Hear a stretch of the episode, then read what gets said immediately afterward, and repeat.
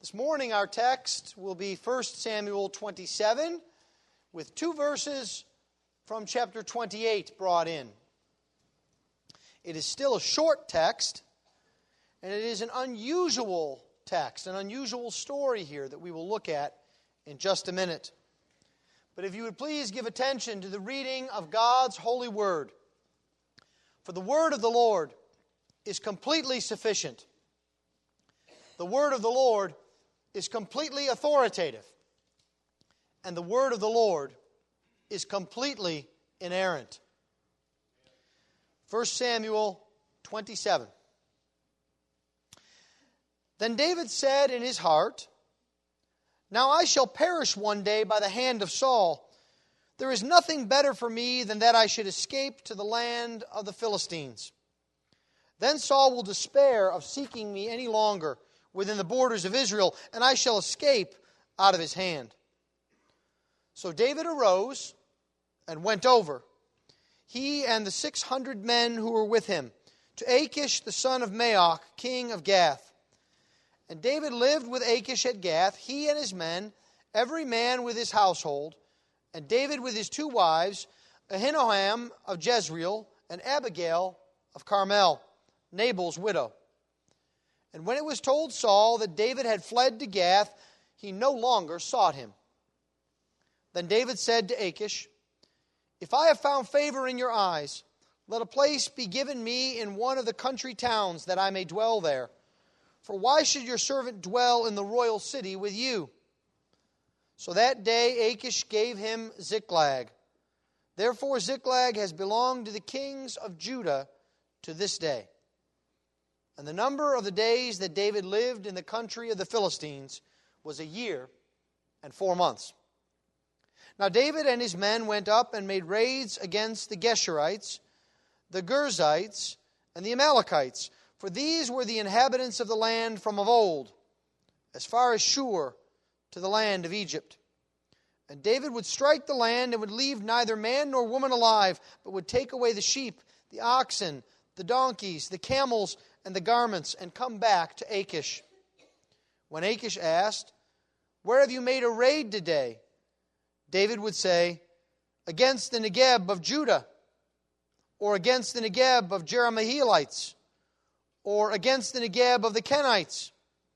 And David would leave neither man nor woman alive to bring news to Gath, saying, Lest they should tell about us and say, So David has done. Such was his custom all the while he lived in the country of the Philistines. And Achish trusted David, thinking, He has made himself an utter stench to his people Israel. Therefore, he shall always be my servant. In those days, the Philistines gathered their forces for war to fight against Israel. And Achish said to David, Understand that you and your men are to go out with me in the army. David said to Achish, Very well. You shall know what your servant can do.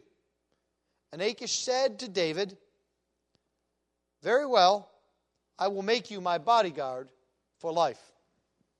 Thus far, the reading of God's holy word. Let's pray for his blessing upon it. Let's pray together. Heavenly Father, we come to you, for you, O Lord, have the words of life.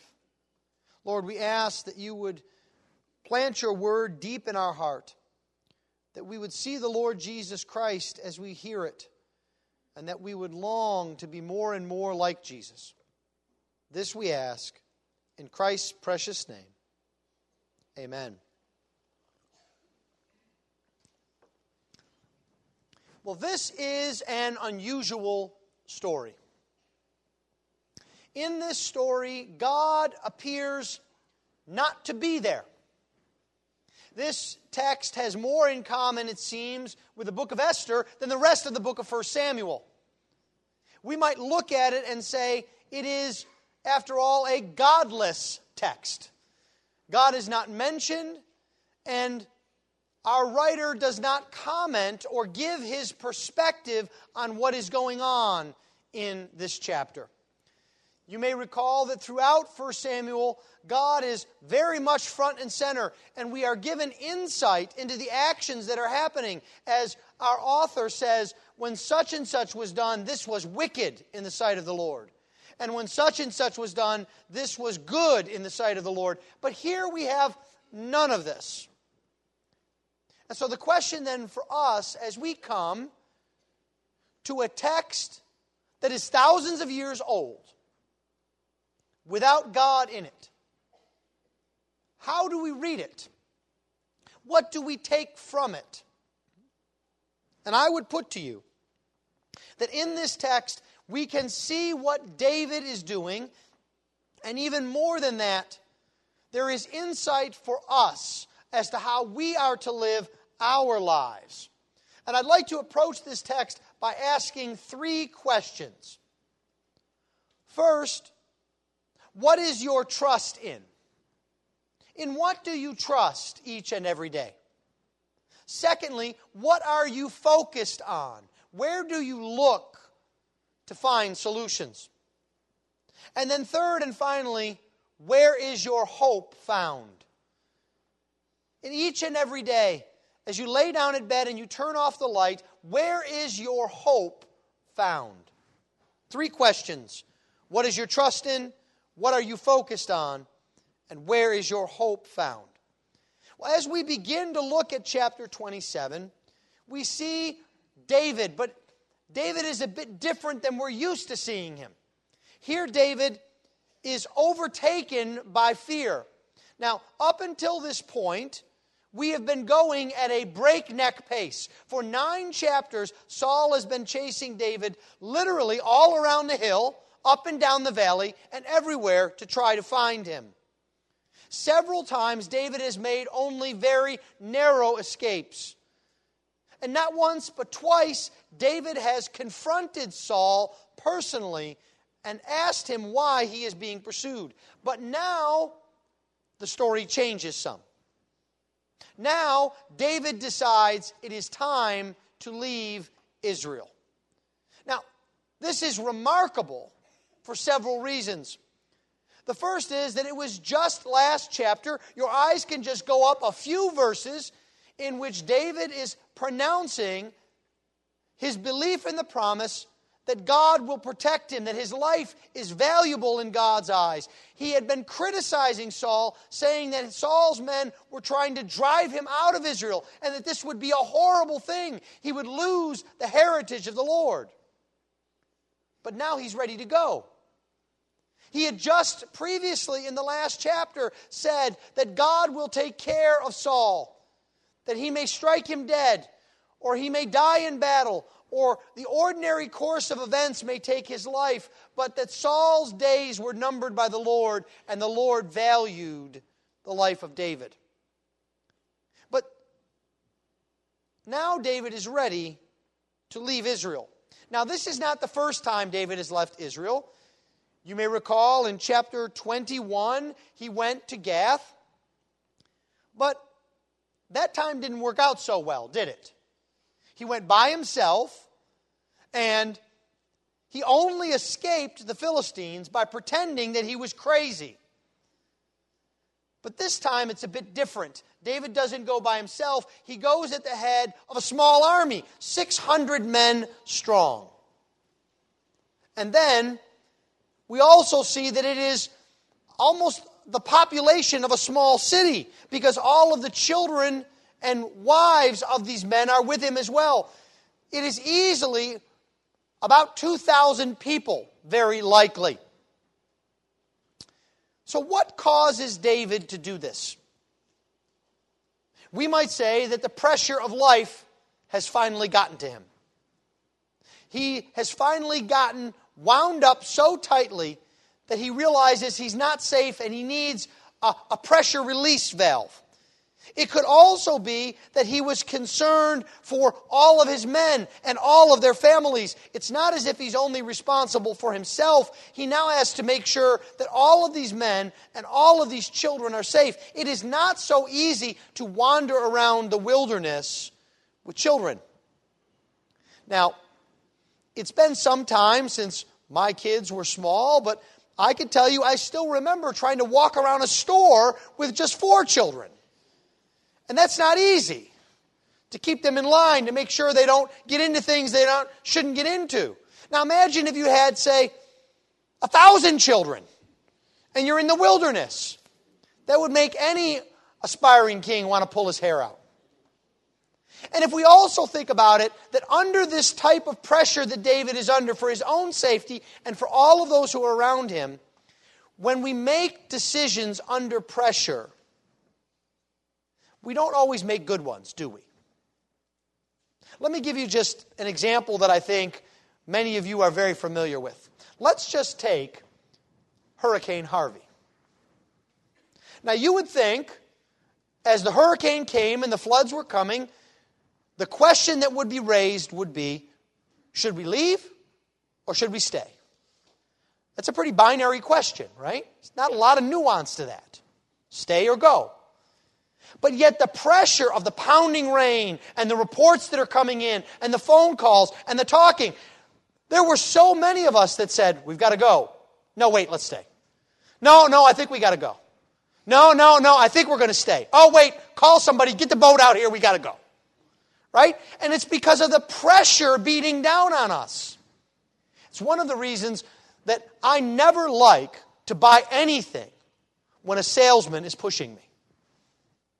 I remember still the time when I went to buy our first minivan. And as we were looking at cars, the salesman came up to me and he kept pressuring me, saying, What color? What color? And I said, I don't know what color. I've got to look around. No, really, what color? I said, You're pressuring me. I'm done. And I walked away. Because I don't need that kind of pressure. You make bad decisions. And so, what's happening to David here under this pressure is he is being gripped by fear. Look at verse 1. He seems certain that death is imminent. Now I shall perish one day by the hand of Saul. Now, this is very interesting. Because if you remember chapter 26, verse 10, you will remember that David said that Saul would die, that either the Lord would strike him, or his day will come to die, or he will go down into battle and perish. that is the exact same word that David uses in verse 1. And it means to be swept away like in a flood. So David has gone from relying upon God to sweep away Saul to saying, I'm certain the only thing that's going to happen is I'm going to be swept away. He's gone 180 degrees. And so the pressure here has been so great that he's forgotten about the promise. The promise that Jonathan repeated to him. The promise that Abigail repeated to him. The promise that even Saul acknowledged was true, that he would be king. The pressure is so great that it made him forget about the protection that the Lord had just given him. The pressure is so great that it makes him forget his own words that the Lord values his life.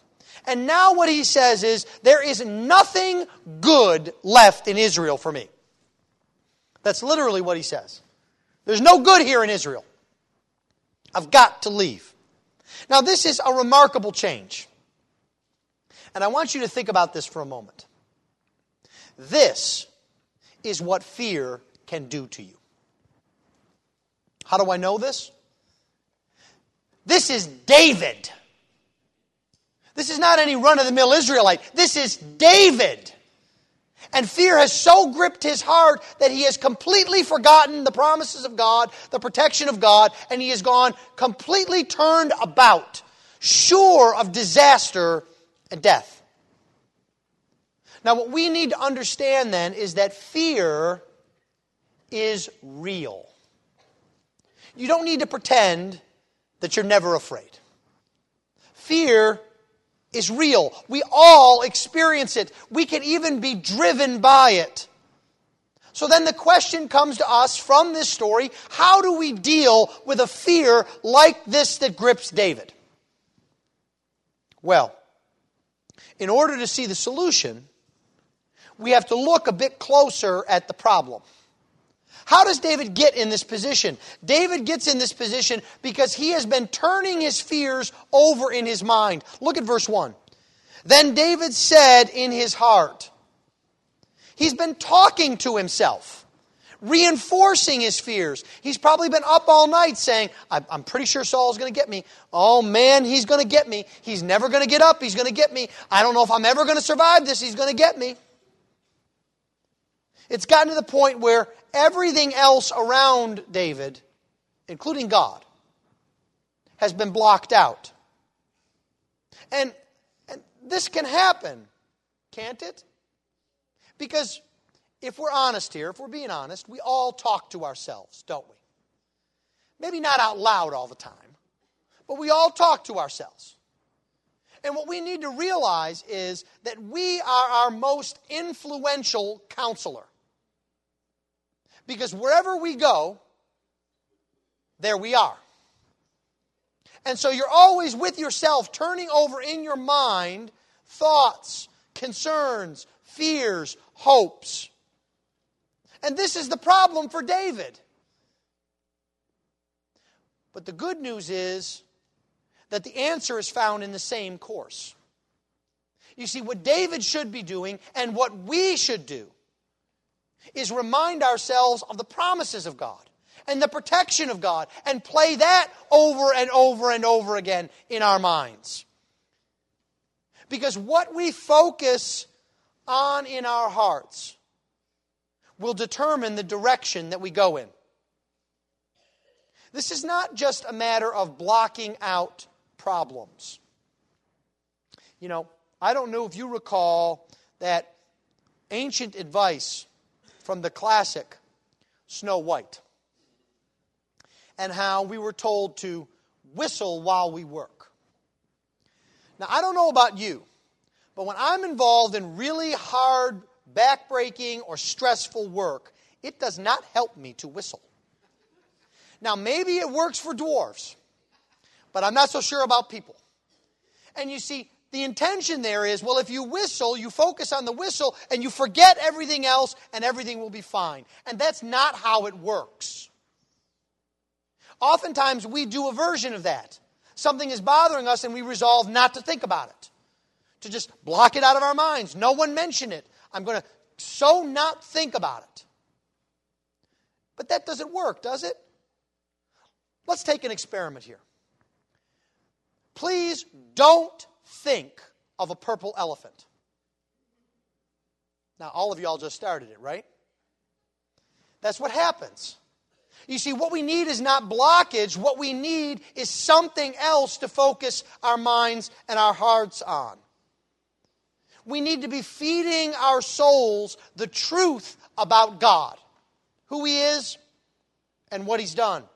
Because the more we focus on our circumstances, the more we forget about God. And the less we see God, the more fearful we become. But the opposite is true the more we focus on Jesus Christ, the more our actions will be directed by our knowledge of who Jesus is and what he has done and who we are in Christ.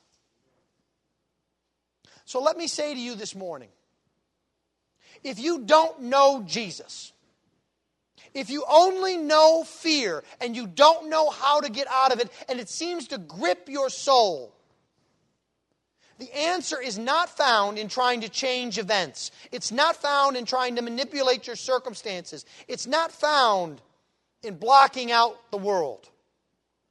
The answer is found in Jesus. That you trust the Lord Jesus Christ by faith. That you know that He is the one who has made atonement for your sins. That He is the one that brings you to God. That He is the one that dispels your fear and gives you hope. For those of you who know Jesus, I encourage you this morning to seize the promises of God. Make them your own. When we read promises in the Bible, it helps us to insert our name. Where the Bible says, I have promised you, you should insert your name. Read the promise with your name in. It is for you. It's not generic, it's not for someone else, it is for you. Know that your life is not to be shaped by fear, but instead by Jesus' love for you. The second question we must ask ourselves in this story is what are we focused on?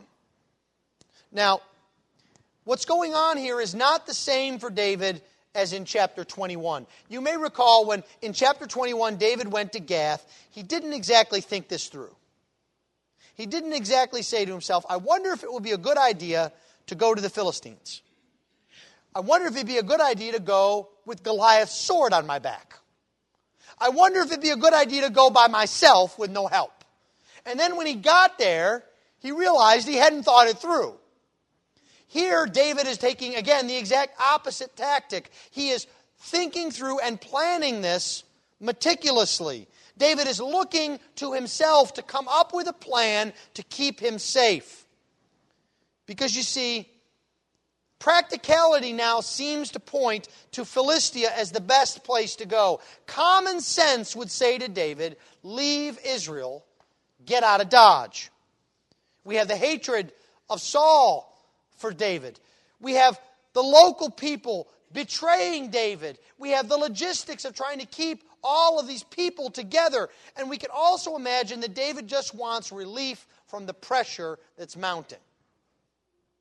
So David formulates a plan. He starts it in verse 1. He says, There is nothing better for me than that I should escape to the land of the Philistines. Then Saul will despair of seeking me any longer within the borders of Israel, and I shall escape out of his hand. David does a good job formulating a plan. He says, If I go to Philistia, Saul will stop looking for me. And you know what? He does. Look at verse 4. And when it was told Saul that David had fled to Gath, he no longer sought him. David's right. And then David says to himself, if I can, I think I can convince Achish to take me in because now I'm not by myself. I've got a small mercenary army here that he might want to use. And you know what? That works too. We see Achish take David in in verse 3. David lives with Achish. And then David says to himself, Now, I want to get some flexibility. I can't be under Achish's thumb. I know what I can do. I can tell him that there's no reason that all of us need to be on the government payroll. Let me have a town, and we'll leave. We'll be close by, but we won't be on top of you, and you won't have to feed us and take care of us. And you know what? That works too. And then finally, he says, Now that I'm far away, what I can do is I can attack Israel's enemies, and I can tell Achish I'm attacking Israel, and he'll be none the wiser. He'll believe me. And you know what? That works too. Look at verses 8 through 10. David attacks the, the Geshurites, the Girzites, and the Amalekites. And every time he comes back, Achish says, well, Where'd you get all the plunder from? And David says, Well, uh, from Judah, and from these allies of Judah, and from these other allies of Judah. And that's just what Achish wants to hear because he gets some plunder, and he says to himself, David will be my servant forever because the Israelites really got to hate him now. All of this looks like a brilliant plan. It is successful but it's not driven by faith. David is just looking to his own thoughts, his own schemes to come up with a plan. And we have to be we have to beware such success. Proverbs 14 puts it this way There is a way that seems right to a man, but its end is the way to death. And David gets a glimpse of this there's a reason why we tacked on the first two verses of chapter, 20, chapter 28. You see, because David's plan not only works well, it actually works too well. Have you ever had that experience where you're trying to get something, and even though you shouldn't, you tell someone a lie or you fabricate something, and you think it'll work, and it works so well that it gets you in hotter water than you were in before? That's where David is. Because Achish comes up to him and he says, You know, I love the fact that you've been raiding in Judah. I love the fact that you've been raiding the Kenites. You know what? We're about to go attack Judah. You're in our army. You're going to lead the way, David. Full charge. So now, what does David do? Well, he answers in kind of a vague, non committal way. Well, you'll see what we're capable of, King. And I love the response. The king says, Yes, I'll see what you're capable of, and you could be my bodyguard. Now, this is like the old fashioned cliffhangers. You're going to have to wait. Not till next week, but the week after that. Because the story stops there. It leaves David in the hot water because it wants us to focus on this, not on the results of what's going to happen. In chapter 29, we will see this play out. But what's happening here is that David has been looking to himself, and the problem is not that David is planning. Do not hear your pastor saying, never plan. Any of you that know me well know I would never give that advice. If you don't believe me, we can go to my office and we'll find the piece of paper that will tell you what sermon series I will be preaching in 2022. I've got it written down. Okay? I'm not saying don't plan. What I'm saying here is that David has put himself in a difficult place because all he's doing is looking at what's in front of him and trying to come up with a plan for the immediate. The problem is, David isn't focused on the big picture. His scheme has worked well for the present, but what about the bigger picture? You know, there's more to life for David than escaping Saul, isn't there? He's supposed to be the king of Israel. but what is David doing now by his actions? He is risking his kingship. See, David knows his actions will have consequences. We've already seen it twice in which he has said, I refuse to stretch out my hand against the Lord's anointed. Because if I kill Saul, that will color my kingship forever. How do you think the people are going to take it if David is found attacking Israel and burning their cities? Do you think they're going to want him as their king? David's lost that big picture. He's only looking at what's in front of his nose. He's actually in more danger now than he was when he was running from Saul. This tells us that we cannot live our lives simply trying to get past the next hurdle. What that does is it leads to an obsession with our problems and with ourselves. All we're doing is thinking about the immediate problem in front of us. And it leads to what I call if only theology. If only I were married, things would be better. If only I had a better job, things would be better. If only I could get relief from this problem, everything would be fine. But you know, that's not how we're to live. God doesn't take us from a series of if onlys to another series of if onlys. He has a big plan for our life that we are to be more and more like the Lord Jesus Christ. And so, what we need to do is we need to have Bible discernment.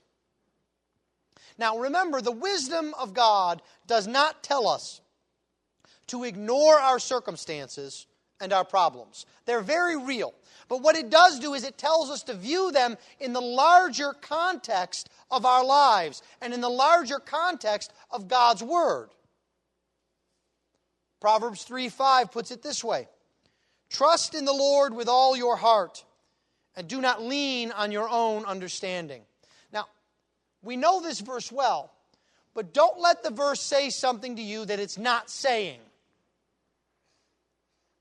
Our good friend Ralph Davis puts it this way Note, the text does not say, don't use your understanding. Don't lean on it, is what it says. Lean on the Lord and use your understanding. Don't lean on your understanding and use the Lord. There's an important difference here. Wisdom is the application of our intelligence within the context of God's word and truth. Well, the third thing that this story does is test us. It tests us to where our hope is found. You know, Old Testament narratives are written, Paul says, for our instruction. But the truth is, as we read these stories, we can't help but get caught up in the stories, right? And this is David's story, isn't it? We see him, we see his bravery, we see his faith, we see his deliverance, and we instinctively want to be like David. And as a matter of fact, oftentimes the application of these kind of narratives runs something like this Be like David. Who's your Goliath? What's the Saul in your world? And we think that somehow we're supposed to emulate David as if he is the one that we are to be like. But this story changes that up a little bit, doesn't it? We see a different kind of David. Now, we've seen David teetering at the edge of disaster, right? He gathers up the troops. He's ready to go and find Nabal and kill him and all the men with him. But he is brought back from the edge by Abigail. This is the first time we see David fall off the edge. It will not be the last time, for those of you that are familiar with the story of David. He will sin again and again with disastrous consequences.